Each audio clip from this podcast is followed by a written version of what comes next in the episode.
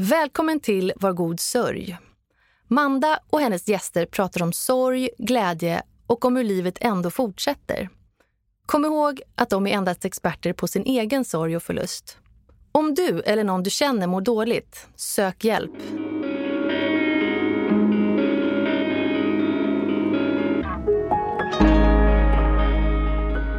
Jag heter Manda Ersgård och är mamma, barnmorska, journalist och, ja, tyvärr änka. Vintern 2019 knackade döden på min dörr. Brutalt och helt oväntat förlorade jag min man efter hans självmord. Jag upplever att möten med människor i sorg är så tabubelagt och skrämmande att det är lättare att inte prata alls. Så kan vi verkligen inte ha det. Vi måste våga öppna upp för det som skaver och inte alltid är så himla glatt. Jag ska träffa människor som drabbats och dela med sig av sin sorg och förlust i alla dess former. Men viktigast av allt, deras glädje, skratt och igenkänning. Faktum är att sorg faktiskt drabbar alla förr eller senare på ett eller annat vis.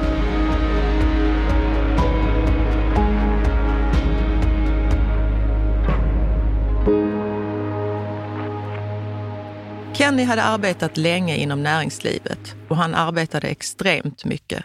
Känslorna la han undan och grävde ner sig i jobbet. Karriären kom före både fru och barn. Plötsligt håller det inte längre. Allt runt Kenny rämnar totalt.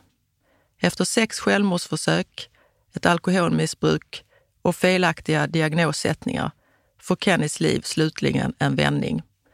Nu ska ni få träffa 70-åriga Kenny som äntligen tycker livet börjat efter att han för tio år sedan fick diagnos ADHD och autism. Men också sorgen över att hans liv kunde sett annorlunda ut. Hej Kenny! Hej! Välkommen Manda. hit! Tack! Vad roligt att du är här. Ja, det är spännande. Och jag är väldigt nyfiken på dig och det du ska berätta idag. Och jag tänkte börja med, och du har ju fått diagnos som vuxen person. Mm, mycket vuxen. Mycket vuxen. Jag tänkte faktiskt börja med så lite kort, hur såg ditt liv ut som liten pojke? Ja, nu kan jag gå tillbaka i livet och se hur det varit. Så att eh, hur jag hade det då stämmer ju mycket med de som har diagnos idag, fast det fanns ju inte på den tiden. Så det här med eljest, min mamma var lite orolig för mig för jag var väldigt busig, ungefär som Emil i Lönneberga. Jag visste inte efteråt att det var bus. Och sen så levde jag mycket i min egen värld. Så båda, då tänker man nästan ADHD, ja, autism? Ja, precis. I... Och eh, lågstadiet gick bra. Då hade jag en jättegammal fröken som var 25 år och sånt där. Men sen mellanstadiet så blev det många lärare och skåp och stökigt, så då gick jag inte i skolan. Så jag, eh, jag hade nyckel, så jag gick på morgonen när mamma gick och jobbade, sen gick jag hem igen. Hon upptäckte det efter ett tag och eh, då kom jag till en internatskola som heter Älvestorp som Stockholms kommun hade. Och det fungerade bra. Sen i högstadiet så lärde jag mig att hantera känslor och då gick det bra sen. Hur hanterade du dem? Eh, la dem åt sidan. Ja. Som jag sa inledningsvis, ja. Det ska du få berätta om också. Vad hade du för strategier då när du växte upp? Nej, då hade jag ingen strategi, utan då var ju det som hände, hände. Väldigt naiv och liksom upp i det jag gjorde. Och nyfiken och sådär. Nyfiken på allt. Blev det problem? Ja, det var en del bus som sagt. Men, men annars så, ja, det fungerade bra. Jag tänkte inte så mycket på det.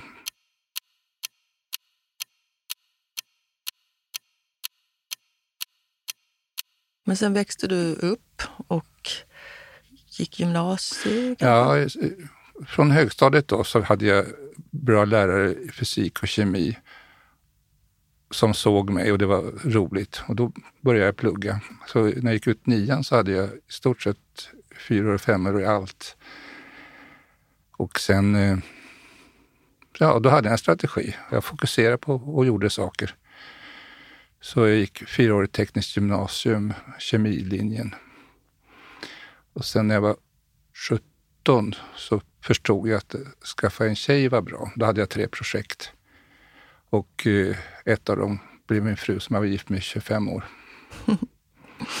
Men det var det jag tänkte med strategierna. Att när du pluggade, att du fick bra betyg och sen framgångsrik på jobbet. Ja, jo, men det, problemet med ADHD är ju koncentration.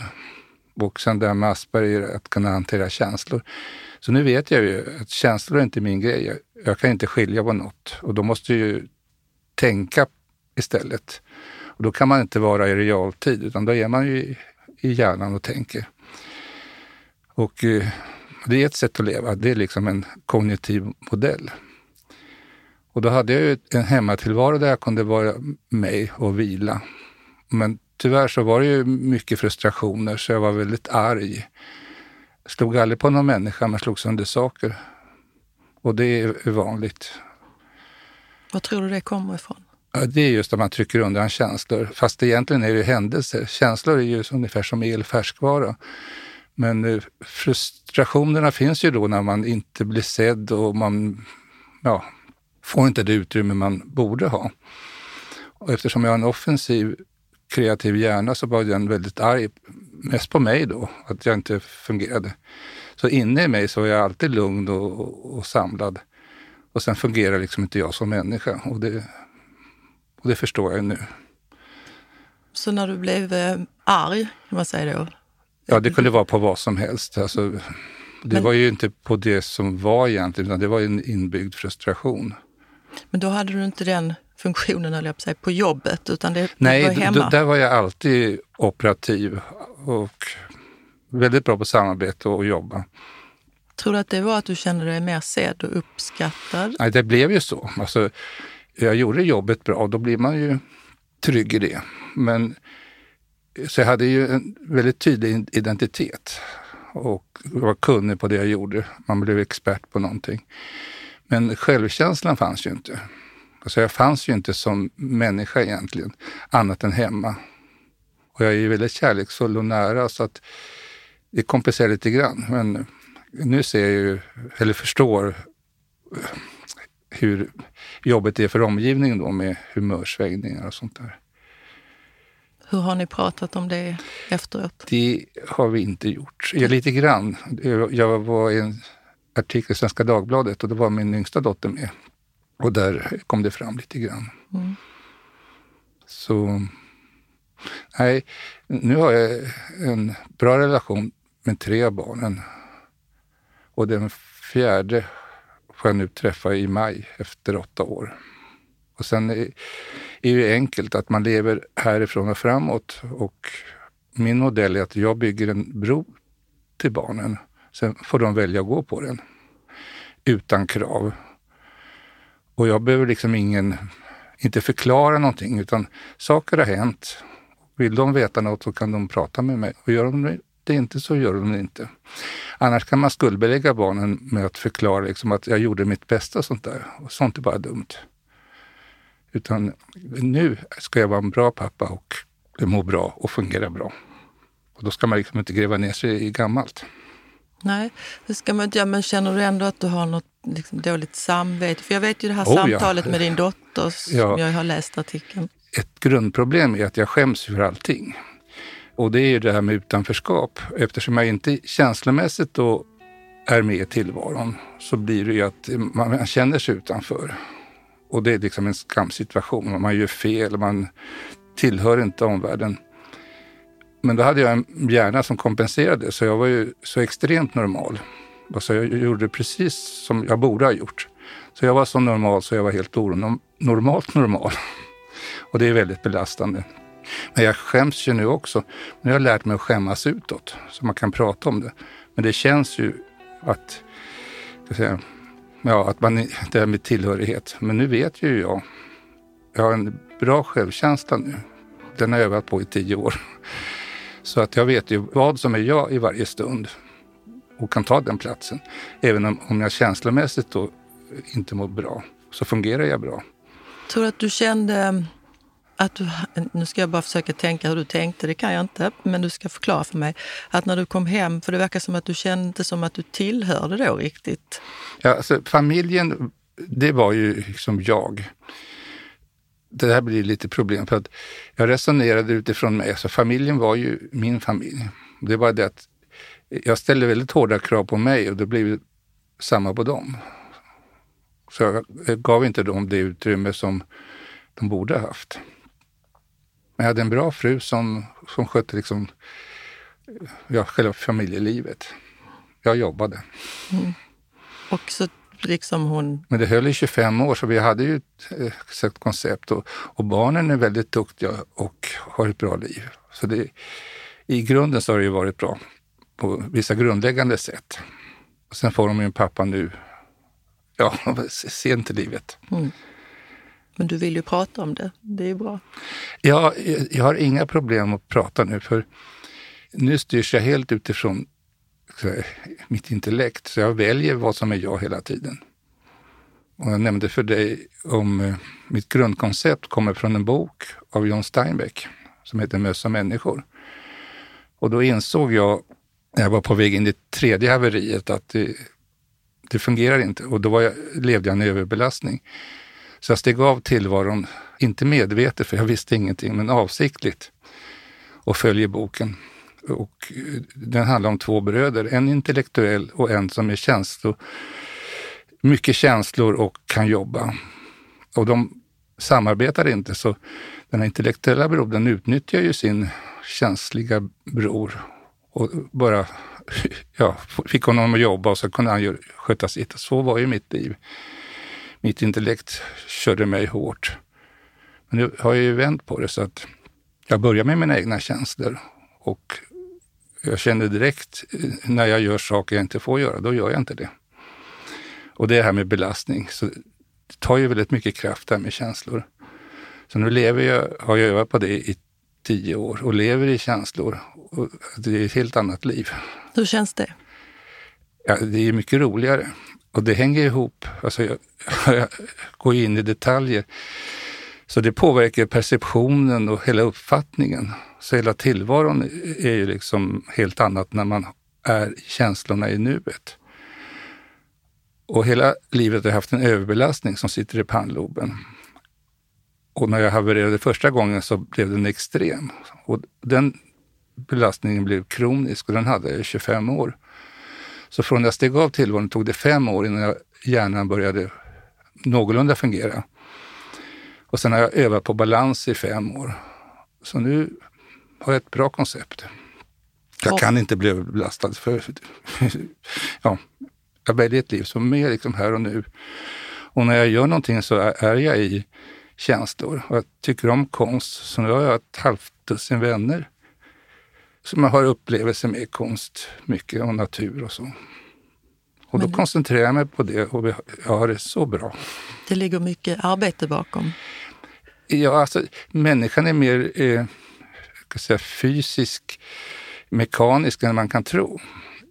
Så psykiatrin jobbar med medvetande själen. Men eh, det tar en stund att förklara. Men att, men att det, vi är byggda för en väldigt fysisk tillvaro som är ganska enkel. Och vår tillvaro idag är ju inte så, utan den är ju väldigt komplex. Så nu har jag en del i medvetandet som bara tar hand om mig och lever linjärt och ser till att jag kommer på grejer och ja, inte belastar mig och mår bra och kan prata och allt sånt där som jag inte kunde förut. Och sen har jag ett annat medvetande som håller ordning på alla fakta. Så jag lever ju linjärt som alla människor. Fast det är ju e-, egentligen ett missförstånd. Att, eh, tidsmässigt så fanns det ju bara en tid förut. Nu finns det ju många tider som helst. Tidszoner och olika roller och allting. Men som människa lever jag bara i nuet. Jag får bara tänka på saker jag ser som fysisk människa. Sen kan min hjärna tänka på massa annat. När du eh, pratar om att du havererar, när det kraschade helt för dig, då hade du ju, som du har berättat, att jobbet var ju din var som att där kände du dig lite mer dig själv? Ja, alltså, jag fick ju utrymme för att använda min hjärna då. Jag var ju duktig på det jag gjorde. Och för mig var det väldigt enkelt att jobba. Och det blev liksom en, ja, en identitet. Och de förstod nog, lite speciell var jag nog, det där med kommunikation och så, men annars fungerar jag så bra i vardagen så ingen skulle ha kunnat förstått att jag hade autism. Det, hade det varit bra om någon hade förstått det? Ja, jag tror det var fel från början. Hade jag fått den kunskap jag har idag när jag var liten, då hade jag haft ett helt annat liv. För det var ju väldigt belastande som jag levde. Och det finns en bok som heter Konsten att fejka arabiska. Och det är samma hjärna som jag har. Jag kan i stort sett göra vad som helst. Alltså, intellektuellt så kan man ställa om sig och passa in. Men sen så gäller det förstånd att se vad, vad som liksom, man borde göra. Och sen relationer är ju liksom, det är ju känslor. Och de, de måste ha sitt utrymme. Och där är ju ett grundproblem. Och det måste man ju börja förstå idag att eh, säga, utveckla barn från början. Så de sårbara och känsliga, de måste ju få utrymme att vara sig. Det här samhället har ju inte det förståndet än. Så jag är helt osårbar nu för att oavsett så kommer jag må bra. För jag liksom väljer det. Har man inte lärt sig som jag då så är man ju väldigt sårbar med depressioner och missförstånd och, så. Jag var ju inte med i det som hände. Utan, Men vad hände då när du kraschade? Ja, det var ju en överbelastning. Jag, hamnade i ett läge där första kraschen, att ett år så hade jag ingen arbetsledning och jag fick jobba hur mycket som helst och det gjorde jag dygnet runt. Nu kan jag skratta åt mig själv, hur dum får man vara? Men går jag tillbaka, jag kunde inte välja annat. Och sen hänger det ihop det här med pannloben. Där sitter kopplingen av liksom all information och alla känslor. Och när den blir överbelastad så blir man instängd. Så det här är nog ett syndrom som är vanligt i, i vår tid. Så jag tror mycket i psykiatri och sånt, de förstår liksom inte det mekaniska i det hela. Att hjärnan liksom är utslagen. Och sen fungerar man ju som människa i alla fall. Jag kunde ju jobba och prata och så. Men jag fanns inte, jag var osynlig som människa. Nu får du säga något. Nej, jag bara funderar på att det, att det var det liksom strukturen runt. Alltså när du inte hade den här strukturen. Jag försöker bara... Ja, jo, men det, det, det Då var det ingen som sa liksom, okej okay, nu hej nu går vi hem från jobbet idag, utan du bara fortsatte du? Ja, alltså det blev en situation där jag hade total frihet och, och egentligen så är det en arbetsmiljöfråga jag hade inget förstånd och det blev ett moment 22. Liksom när jag blev överbelastad så kunde jag bara fortsätta jobba, jag kunde liksom inte tänka. Så det var ju, grundproblemet var ju arbetsplatsen. Men det, var ju jag som var problemet. Alltså, så delvis var det det med autism och ADHD, men det finns liksom regler för hur en arbetsplats ska vara. Så det ska ju finnas arbetsledning. Drack du här under den tiden? Nej. Nej jag i stort sett drack ingen sprit alls förrän... Ja, det då var efter 2012, självmedicinering. Innan så drack jag i stort sett aldrig. Men så jobbet, där blev utbränd, om vi ska använda det ja, moderna ja, ordet. Precis. Och vad hände med familjen? Alltså, först var det ett år då när jag liksom kraschade första gången. Och hade jag hade klarats ut då, alltså då var jag liksom utan någon vård alls. Men sen hamnade jag hos en psykiater som inte förstod och gissade då på det här med demens och depressivitet och massa mediciner. Så i fyra år fortsatte jag jobba. Så jag hade en väldigt tålig fru som stod ut då i fem år. Och sen så hade hon tröttnat och det, det förstår jag fullkomligt. De flesta hade nog tröttnat långt tidigare. Men då fick vi sälja hus på Värmdö och ja, allting. Hur blev kontakten med barnen? Jag hade ju i stort sett ingen. Alltså när, när min fru försvann så försvann ju hela den sociala strukturen som jag hade. Men efter det självmordsförsöket så fick jag då 12 elektrochocker så jag kom ur depressionen. Och så när jag kom ur den då så kunde jag liksom bara konstatera att det var ju bara samma koncept. Börjat en ny karriär, hittade en underbar ny tjej i Göteborg som jag bodde hos i tio år. Men det var första självmords... försöket? Egentligen var det första när jag var 15 år, men det var liksom inte så seriöst. Och sen så var det ett då i början på 90-talet, men det var egentligen bara att jag var väldigt trött. Men, jag tänkte inte på självmordsförsök. Måste jag bara, förlåt att jag avbryter dig, men fe, du var 15 år? Ja, första gången som jag hade en frustration som jag tog för många magnecyl. Jag förstod inte bättre, men då var det liksom en första kris. För var... att tillvaron inte var som du... Nej, alltså, då var det en, en konstitutionell kris, säger jag. Och sen en 90-talet? Och sen, sen, då var det efter ett år när, jag var, när hjärnan slutade fungera. Jag hade inte sovit på nästan ett år. Jag jobbade i stort sett hela tiden. Och då hamnade jag ju då hos en läkare som inte förstod att det var överbelastning. Så jobbade jag ytterligare fyra år. Sen anställde arbetsgivaren fyra nya på samma jobb som jag hade, men då var jag utslagen. Mm. Fyra nya på ditt gamla... Ja. ja. Det säger ju en del. Men jag förstår att min fru tröttnade då och då var det bara början från början igen. Så jag skapade ny karriär. Och sen har jag fortfarande det som min allra bästa vän. Så vi pratas vid ett par gånger om dagen. Mm. Fint. Men eh, så i tio år så kom det en ny lagstiftning också, som en Europalagstiftning om kemikalier som jag är en av de bästa experterna, eller var en av de bästa experterna i Sverige. Så jag kunde jobba var jag ville runt Europa och i Sverige och bo var jag ville. Jag kunde göra vad jag ville. Jag koncentrerade mig på jobbet men då hade jag i sju år världens bästa chef och mådde jättebra. när han slutade då så var jag tillbaka igen med, utan ledning. Och, men då insåg jag att det här håller inte.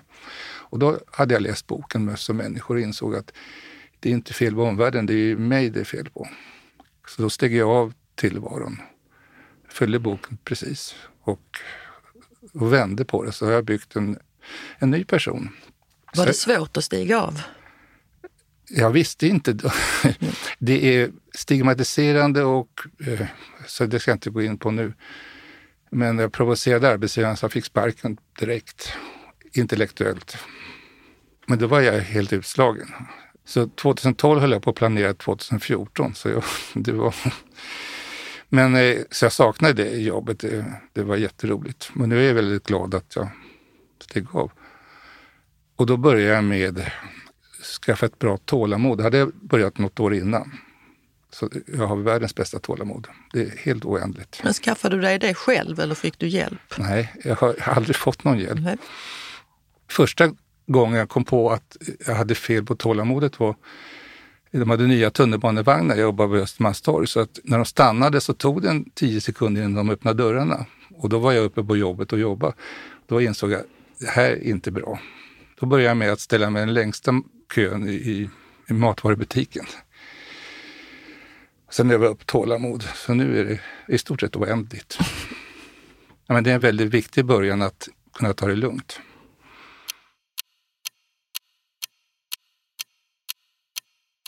Vi ska ju prata lite om eh, diagnosen, mm. eller diagnoserna som du fick som vuxen. Vilken ålder? Eh, då var jag 60 år, 61 år ja. när jag fick diagnoserna. Och då hade du varit, inte jobbat på ett tag eller jobbade du samtidigt? Nej, jag steg av tillvaron när jag var 60. Ja, 60, okej. Okay. Och eh, ja, det enda jag tänkte på var jobb. Jag funderade på att skaffa sådana hunddagis. Ja. Så den bästa personen som jag hade kontakt med, det var min kontakt på Försäkringskassan. Hon räddade faktiskt, jag fick ingen läkare från början. Ja, men då var det en kris som jag hamnade i, så hon ringde och ordnade så att jag fick en läkarkontakt. Hon ordnade så jag fick en sån här utredning också, så jag behövde inte jobba sen tills jag gick i pension. Alltså NPF eller um, ADHD? Nej, nej. nej det, här, det här med jag vet inte vad det heter nu, man behöver inte jobba, man får betalt ändå. För, ja, ja. Försäkringskassan. Någonting sånt. Ja, försörjningsstöd eller vad det heter. Men vad bra att hon ordnade det. Ja. Och vad hände sen då? Ja, sen gick jag i pension och sen har jag då jobbat på min plan i, i tio år nu. Men när kom diagnosen? Jag hängde inte med nu. Det var när jag var 61. Men berätta om den. För jag tror att många människor som är vuxna tänker, varför ska jag diagnostisera mig nu. Mm. Nu är jag är ju som jag är. Hur kom du i kontakt där du gjorde utredningen? Nej, Psykiatrin hade ju problem med mig, det hade de alltid haft, för att jag passar inte i deras system eftersom jag alltid är lugn och ja, kan fungera. När, när, jag träffar dem så har jag inga problem, jag kan bara fungera. Så det har alltid varit ungefär, man kommer till en psykiater så har de tre hålet runt, trekantigt och fyrkantigt och jag är åttkantig så det, jag har aldrig kunnat prata med dem och de har inte pratat med mig. Mina barn har ju diagnos, så det var den vägen som de ja, kunde hitta en förklaring. Men det är ju inte diagnoserna som är förklaringen utan det var ju en överbelastning. Hade jag inte haft den så hade jag ju klarat ut det. Mm. Så nu har jag fått tillbaka hjärnan och den släpper jag inte igen så jag kommer aldrig bli överbelastad igen. När du fick diagnoserna, förstod du dig bättre själv? Nej, nej eftersom jag nu lever mitt intellekt så är det bara ett faktum. Mm. Men där har jag valt att eh, säga, offentligt gå ut och berätta vem jag är. Så jag har haft massa olika habiliterings och rehabiliteringsinsatser. Bland annat åkte jag på resor där jag började med att berätta om mina diagnoser. Då hade jag en grupp på 20 så kunde jag se hur de reagerade och, och så. så det var en del i min sociala utveckling. Så det är bara ett faktum. För jag tänker att om du då får en så här det är inte bara, man skriver inte bara några frågor, det tar ju lite tag, den här utredningen Aha. och många olika frågor. Både rita cirklar och allt möjligt vad det kan vara. Du får rätta mig om jag har fel. Nej, nej, ja. det, är massa, ja. det är bedömningsunderlag. Sen ja. går de tillbaka till släktingar, hur man var när man var liten, speciellt mellanstadiet. Ja. Du måste ju känt... Nej, jag, jag känner inte. Nej, just det, du känner inte. Nej. nej svårt då. Och, eh... Ja, det, man säger det. Alltså, vi är ju ett känslostyrt folk, eller människor är känslostyrda. Och det är ju jag också, bara det att jag väljer mina känslor. Så, att, eh, så jag har ju då ett alias som heter George att, från boken. Så jag håller i ordning på mig och väljer liksom vad, att få tillåta mig att komma ut och ha känslor. Det har jag övat på nu i, i fem år. Och så, men det är jätte, jobbet att hålla ordning på mig. Alltså det är mycket känslor. Under den där jobbiga tiden så hade du ju ett alkoholmissbruk ja, också. Eftersom jag inte fått någon typ av vård så är ju självmedicinering och alkohol är ju, ja, det är ett sätt. Och det är ju på kvällen, alltså orken, det mentala utrymmet. På morgonen kan det vara bra en stund och sen tar det slut.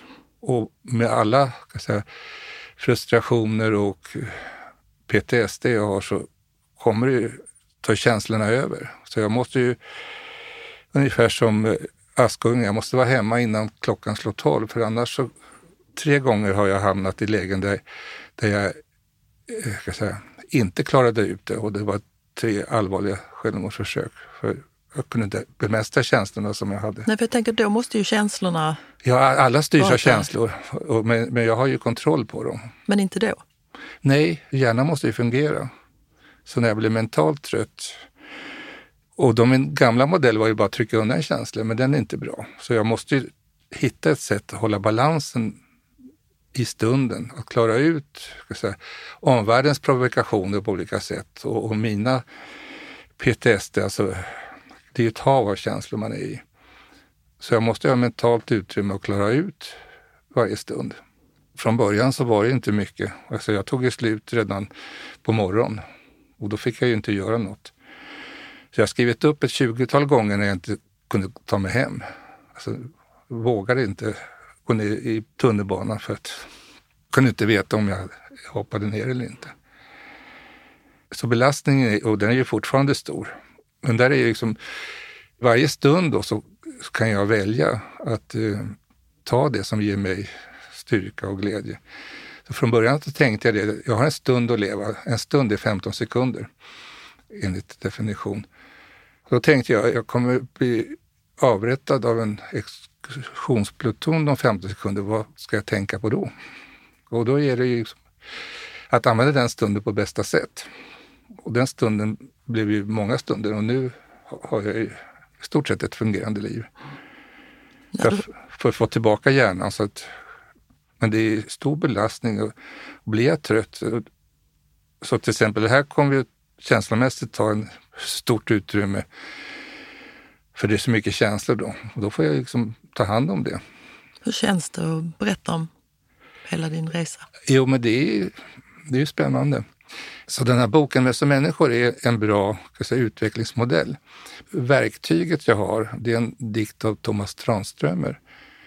Han fick Nobelpriset 2011 och då bodde jag i Göteborg. Så det var en framsida på Göteborgs-Posten, den här dikten. Och det är två sanningar, en inifrån och en utifrån. När de möts har du chansen att se dig själv. Och det är jag nyfiken på. Och för alla människor är att man trycker undan den sanning som ger otrygghet. Men jag är nyfiken på hur det är egentligen. Och då får man frågasätta hela sin upplevelse och så. Och se liksom hur det ser ut egentligen. Det är spännande. Mm. Det känns verkligen som du har hittat en, ungefär som du sa, att det var nu livet. Ja, nu, att du har så mycket funderingar och... Eh... Ja, nu får jag inte tänka. När jag blir trött, då tar George över. Då blir det för nördigt. Men modellen är att jag skulle leva i mig som människa. Och nu har jag ju fina vänner jag kan öva med. Så efter den här podden ska jag gå med en bra kompis på Skansen och äta middag med henne. Det låter trevligt. Ja, det, det är det också.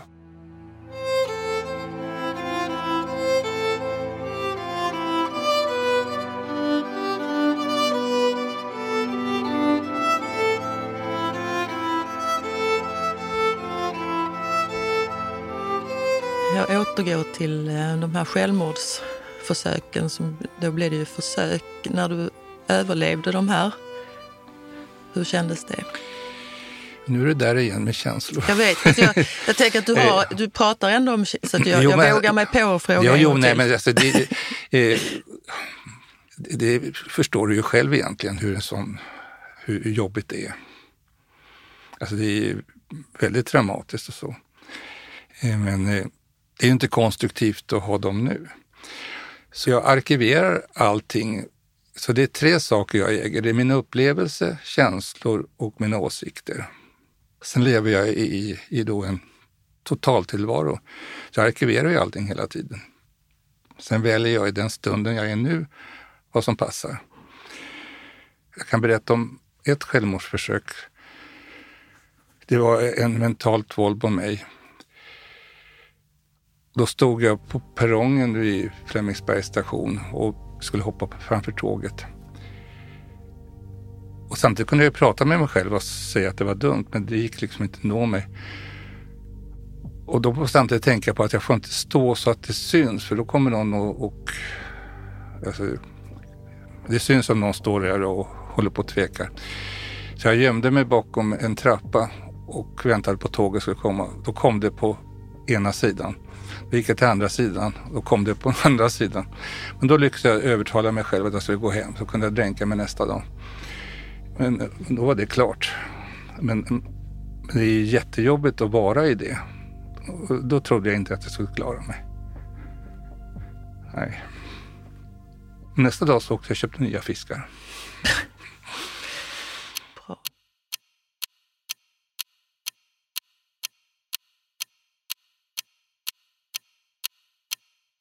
När du slutade med din självmedicinering, fick du annan medicinering då? Nej. Nej, jag, i steg 25 tror jag så skaffade jag en hälsocoach. Vi har inte riktigt förklarat de här eh, steg, så du får berätta om steg... Eh, ja, avsiktligt steg jag av tillvaron. Då hade jag ju analyserat mig själv i 20 år. Då hade jag ställt mig frågan, varför kan jag inte leva? Jag kan jobba, men så jag förstår ju hur jag fungerar. Och,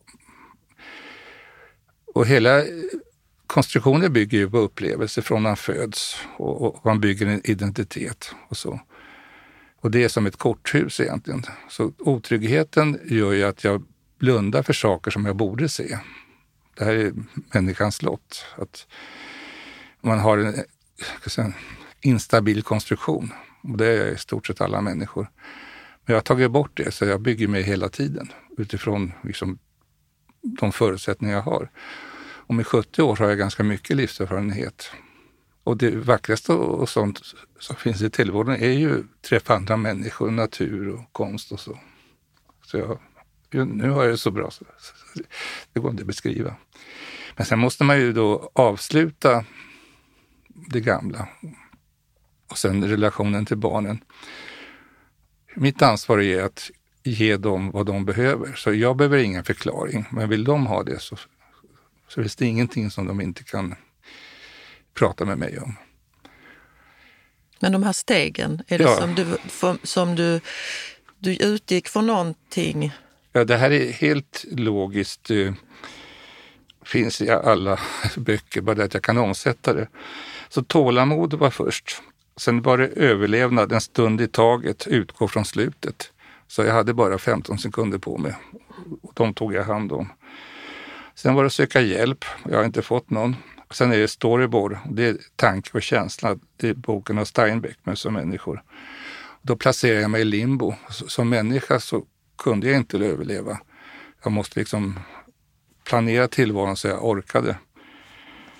Och sen är det det här korthuset. Att jag, jag måste ju se mina, min sårbarhet och svagheter och sånt. Då vänder man det. Sårbarhet är en styrka om man kan erkänna den.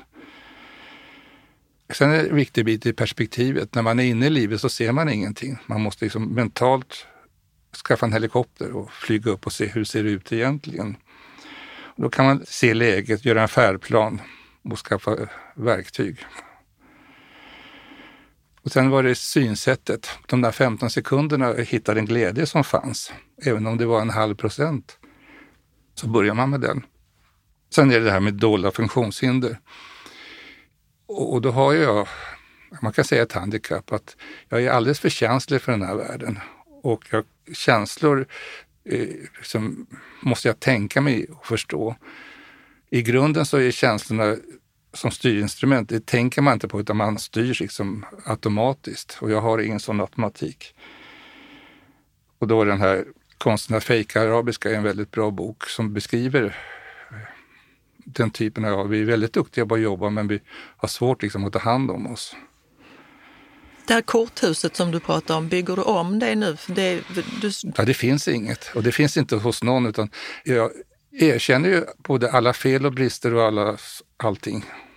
Så i varje stund så kan jag se, inte vem jag är, utan vad kan jag vara nu? Och jag har ju välja, ska säga, stort innestående kapital. Jag, är ju väldigt duktig i att göra saker och så. Men nu jobbar jag på bara att kunna leva i känslor och ta hand om det. Så jag har ju byggt ett automatiksystem. Jag får inte tänka, jag tänker bara på saker jag ser. Så det här är, är liksom en abstraktion. Och så vara i nuet och ta hand om alla känslor och allting, det är egentligen omöjligt. Men eftersom jag vänt på det så utgår jag bara från mina egna känslor. Så får omvärlden anpassa sig. Och det är ett missförstånd många gånger att, att man försöker vara omvärlden till lags. Alltså det är en omöjlighet. Man ska utgå från vem man är.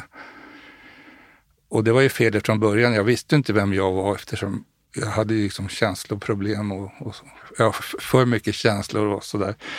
Men nu med livserfarenhet så är det inga problem. Det är inte ett problem för någon egentligen. Men känslor kan man inte bestämma över. Man kan hantera dem. Utan de finns ju där. Det är liksom färskvara.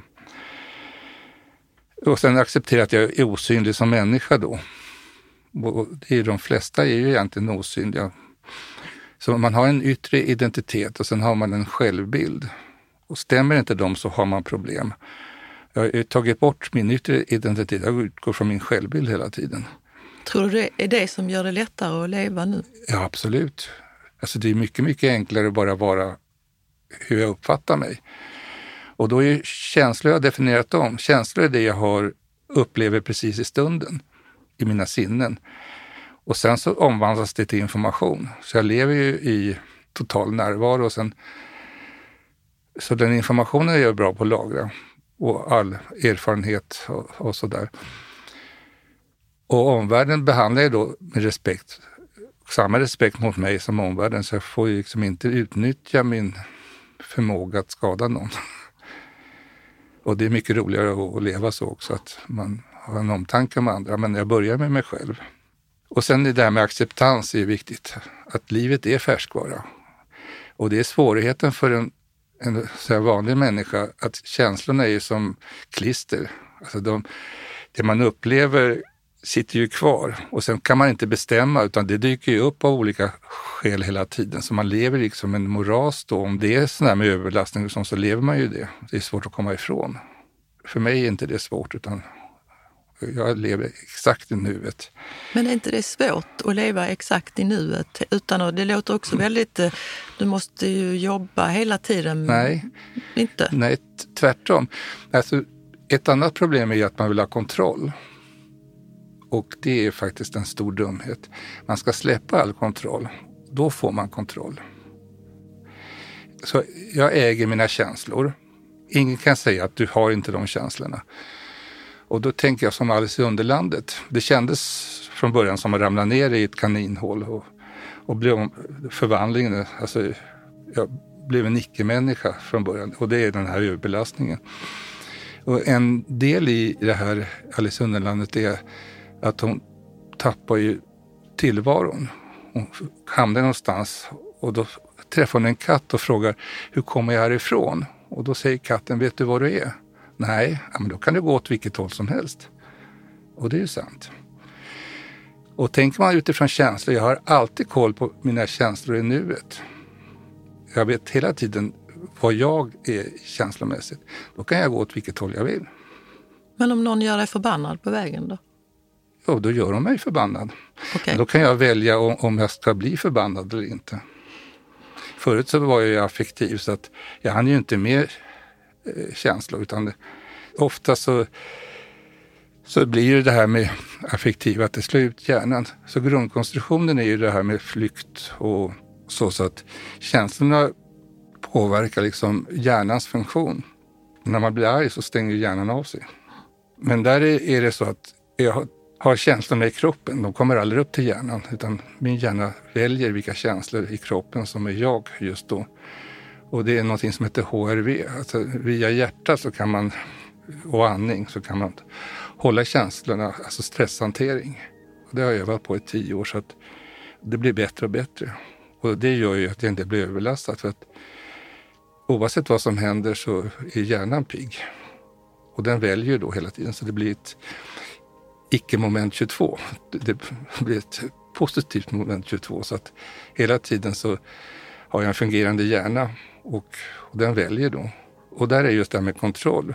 Skulle jag försöka ha kontroll på tillvaron som är bara en dumhet, det skulle aldrig gå. Men det är det du hade i ditt då, tidigare liv? Ja, då sig. tryckte jag undan känslan och hade liksom en inre upplevelse av allting. Men det blir ju aldrig i realtid. För en normalt fungerande människa så lever man i realtid med känslor. Man blir arg och ledsen och sådär utifrån. Och har man Asperger så gör man inte det för att man vet ju inte vilka känslor som är mina. Och då tänker man mycket, så man blir ju alltid offside. Och det kan vara ett bra liv. Jag hade ett bra liv i 40 år. Fast eh, nu lever jag ju i realtid ute hos dig här. Så jag ser ju dig nu. Förut hade jag, jag hade inte kunnat prata så här för det första. Nu sa du Asperger också och jag sa autism ja. innan. Och det är ju att man pratar om autism. Det är samma sak. ja. Mm. Det hette Asperger, det var en läkare som hette så som mm. upptäckte fenomenet. Och det är nog vanligare än man tror. För det är liksom hur vi kan säga, hanterar känslor. Och då ser man ju hur sårbara vi är i samhället idag. Och alla som tänker på sitt sätt att vara har ju en del av kan säga, neuropsykiatri. Och hade jag inte blivit överbelastad så hade jag levt kvar i min tillvaro.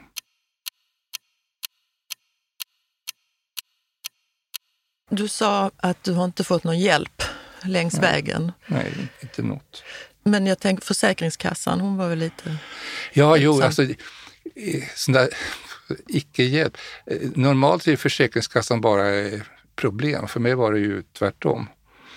Och sen Arbetsförmedlingen så fick jag en handläggare och en psykolog.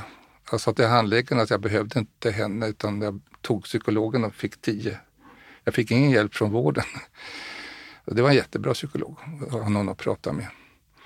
Så bemötandet från vården har inte känts... Eh... Nej, de, de hade nog inte, när de gick utbildningen och nu har, fast min hjärna inte med. Så de ser liksom bara funktionshindret. Jag är ju tvärtom. Jag är, har för bra funktion.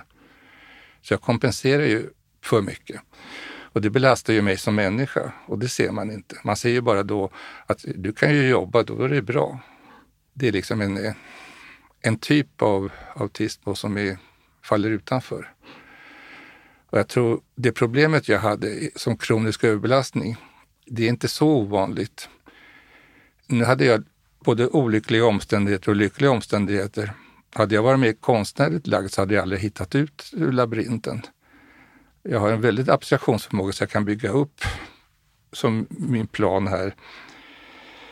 Jag tänkte säga att forskningen har ju gått framåt. Ja, det finns ändå. forskare, absolut. Ja, och, och mm. för jag tänker på alla barn.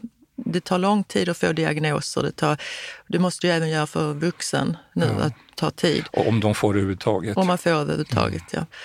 Jag brinner ju mycket själv för att eh, på arbetsplatser, att vi ska uppmärksamma diagnoser mer på arbetsplatser. För jag tror att det är många som... Eller sårbarhet. Så ser man till min situation, hade det varit bättre arbetsledning. Alltså, jag fungerar ju så bra så jag behövde ju ingen. Jag jobbade med en sån udda grej så det var ingen som visste vad jag gjorde.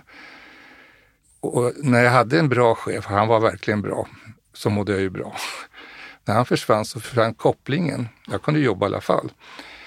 Så arbetsledning är viktigt för sådana som har Asperger och så, att det är tydlighet och man kan sätta gränser. Men tror du inte också att man ska informera, att det ska finnas mm. mer information? Arbets, arbetsmiljö där det jobbar mycket människor mm. och eh, det är lätt, det kan jag ha sett så här ibland, att det är lätt att personer har förutfattade meningar om en person och så börjar det pratas, alltså så onödig... Eh... Jo, mobbing har förekommit i mitt liv. Nu är jag inte så känslig för det, eh, för att och det är nog min, min George, alltså mitt intellekt inser liksom att det är de som vill döma, inte jag.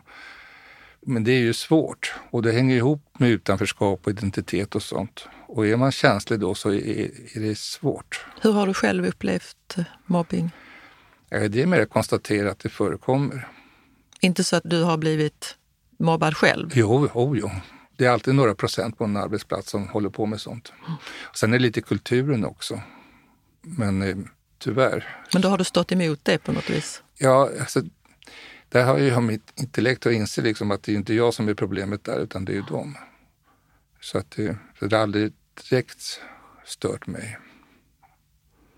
Men vad tycker du om eh, att man införde lite mer info då på, på arbetsplatsen? Ja, jo, kunskapen är ju jätteviktig. Så mycket av det här med utbrändhet då är ju överbelastning. Och det går tillbaka till det här med självkänsla och självbild och dålig struktur.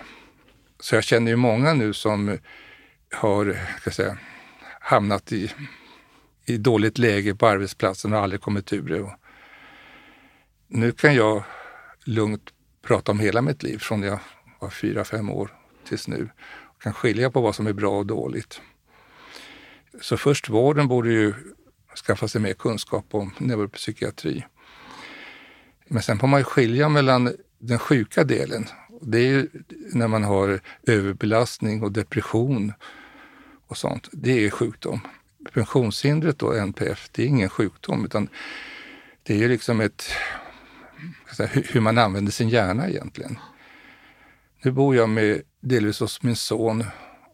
Jag hoppade tillbaka dit så när jag började då för fem, sex, sju år, ja, sex år sedan så undrade han om han skulle ha en pappatid. Och nu har vi en jättebra relation.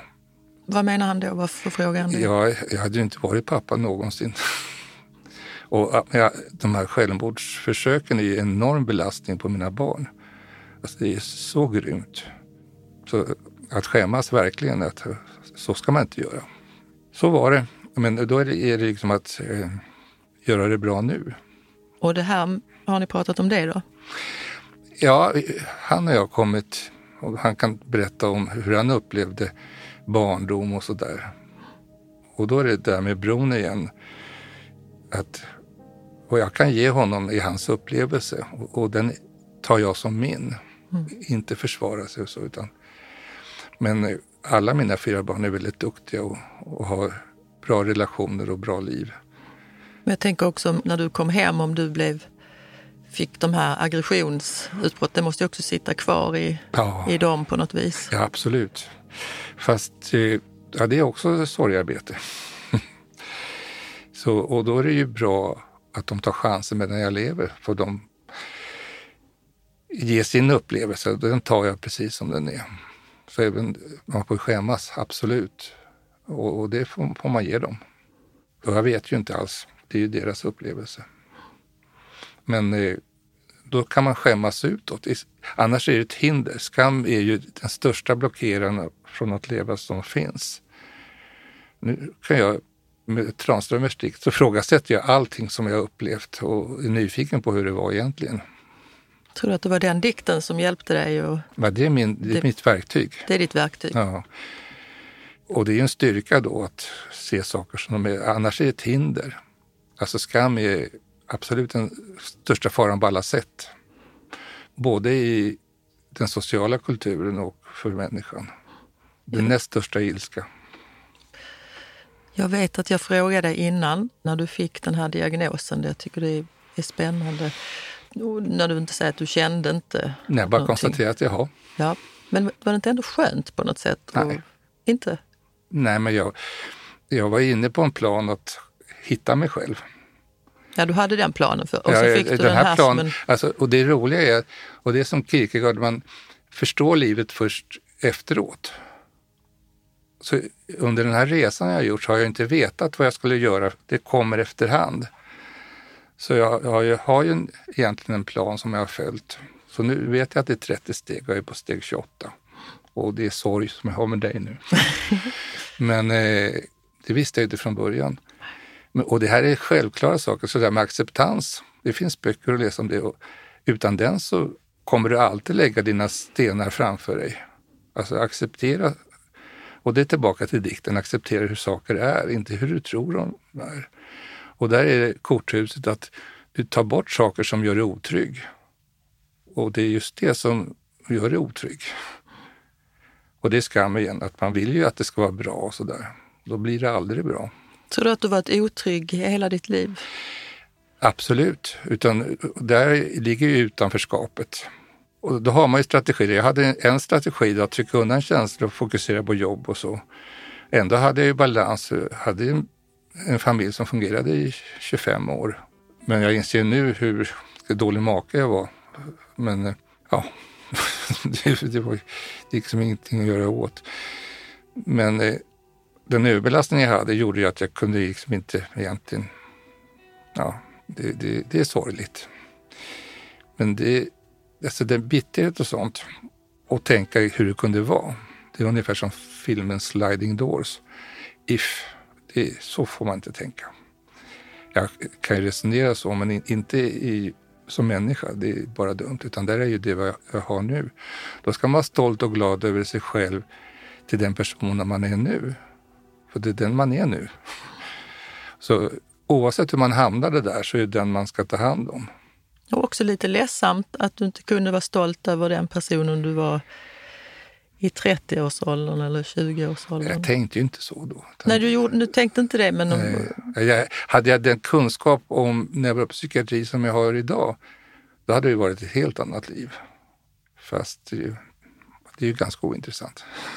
Och när man har en neuropsykiatrisk eh, diagnos, det försvinner ju inte, från, men den förändras ja, när man blir äldre? Ja, alltså inte bara om man ser från början, så om man ser ett barn, så utvecklar man ju barnens identitet hela tiden. Och då är känslorna är absolut det viktigaste vi har. Men kan man inte hantera dem och trycker undan dem så börjar man ge barnet ett handikapp från början. Kommer man till skolan så måste man göra barnet sjukt först innan de kan sätta in åtgärder. Alltså det här med överbelastning. Så vi har ju en del att göra där. För att bygga starka individer så är det där med självkänsla och kunna hantera känslor. Och det är mycket teknik. Så jag har ju någonting som heter neurolingvistisk programmering. Det finns en förening för det. Det stämmer mycket bra att man, hur man säga, hanterar saker mer fysiskt. Det här med stresshantering, HRV, är ju jättebra verktyg. För, för att jag är jättestresskänslig. Alltså, dagar och timmar för att hantera. Men, men det är liksom en del i livet. Så jag ägnar fem timmar per dag ungefär till stresshantering. Bara för att hålla balansen. Men mer och mer går det över till en person som fungerar automatiskt. Jag tränar ju på, då kan jag använda min hjärna till annat. Det låter ju lätt när du berättar det. Ja, alltså det är så med allt, det man kan är inte svårt. Nej, men ibland så krävs det ändå lite kraft. Och, och... Ja, det krävs lite förstånd och kunna se hur saker är, inte hur man vill att de ska vara. Och ser man grundkonstruktionen, det tog ju 20 år att fundera på den där varför jag inte kunde leva. Och sen steg jag av tillvaron och, och byggt en person som ja, kan leva. Så nu tränar jag på att jobba också, men det får jag bara göra om jag mår bra. Och det blir lite bättre och bättre. Skillnaden var att jag var på ett ställe i hjärnan där jag kunde planera och så. Nu är jag i framloben i ska säga, nuet. Så måste jag nå mig själv så, så ja, det är massa information.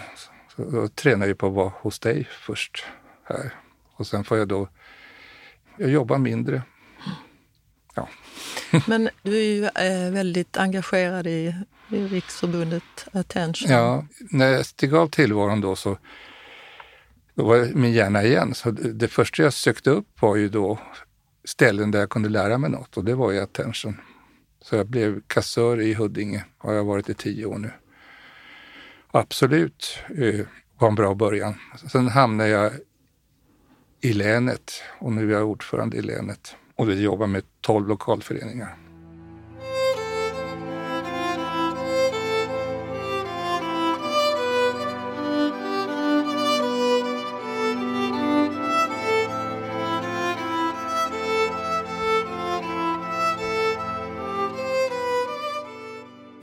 en person i ja, 50, 60, 70, 80 mm.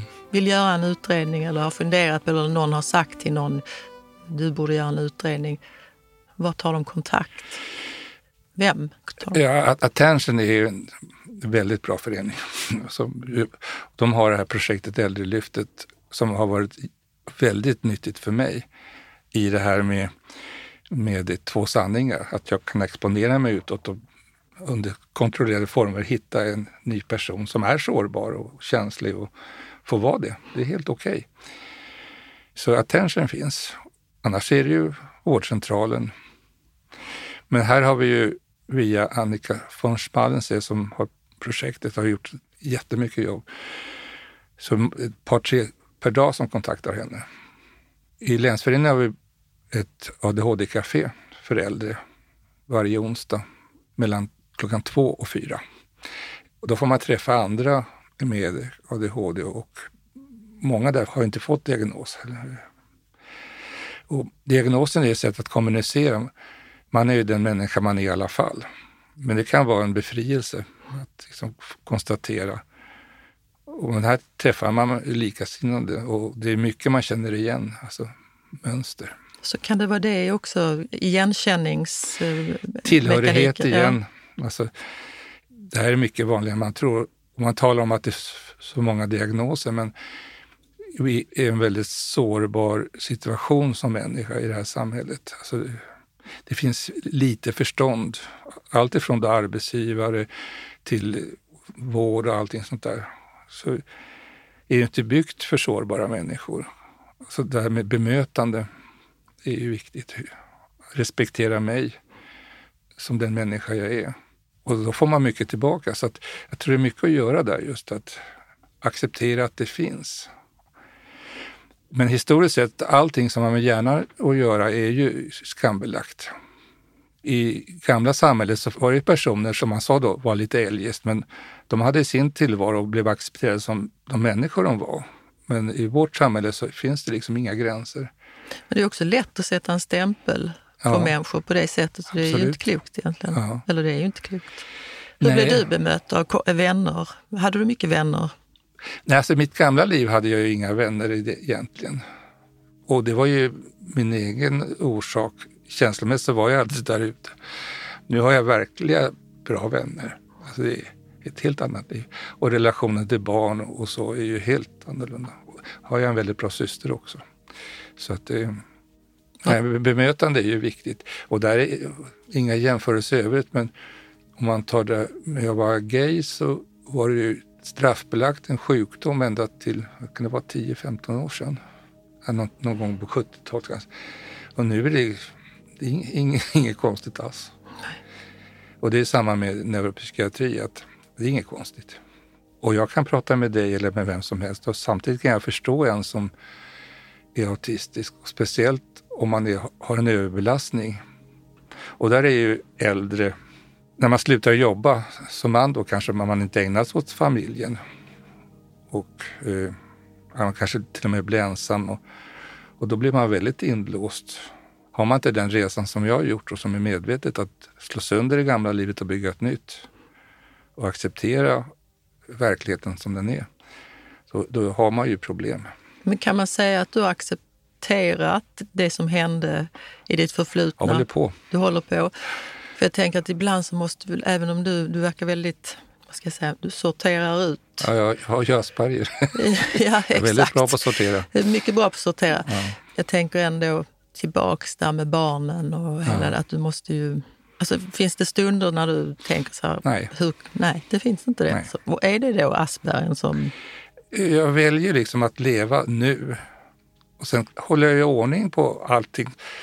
Jag har ju ett bra arkiv och jag har bra sorteringsmöjligheter också.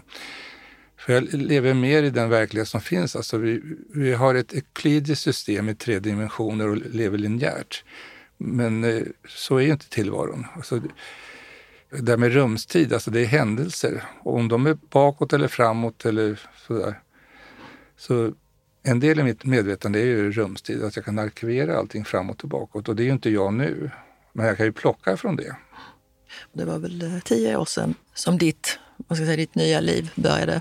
Och du säger att du lever i nuet, så jag vågar nästan inte fråga den här frågan. Men hur ser du, eh, hur ser du liksom framåt? Ja, då får man ju ta på statistik. Min Nej, men inte statistik. Jo, alltså min mormor blev 90 och jag är 70 nu. Så jag kanske har 13 år kvar och sånt där. Då får jag ta hand om dem. Sen kan man ju råka ut för en bilolycka och sånt där. Och cancer eller vad som helst.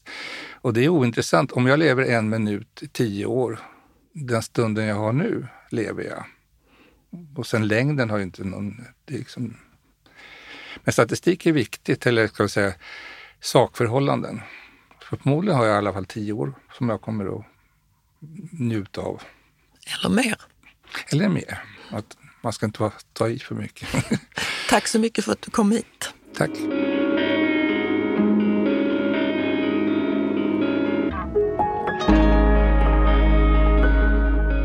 Var god sörj görs av Manda Ersgård och Stray Dog Studios.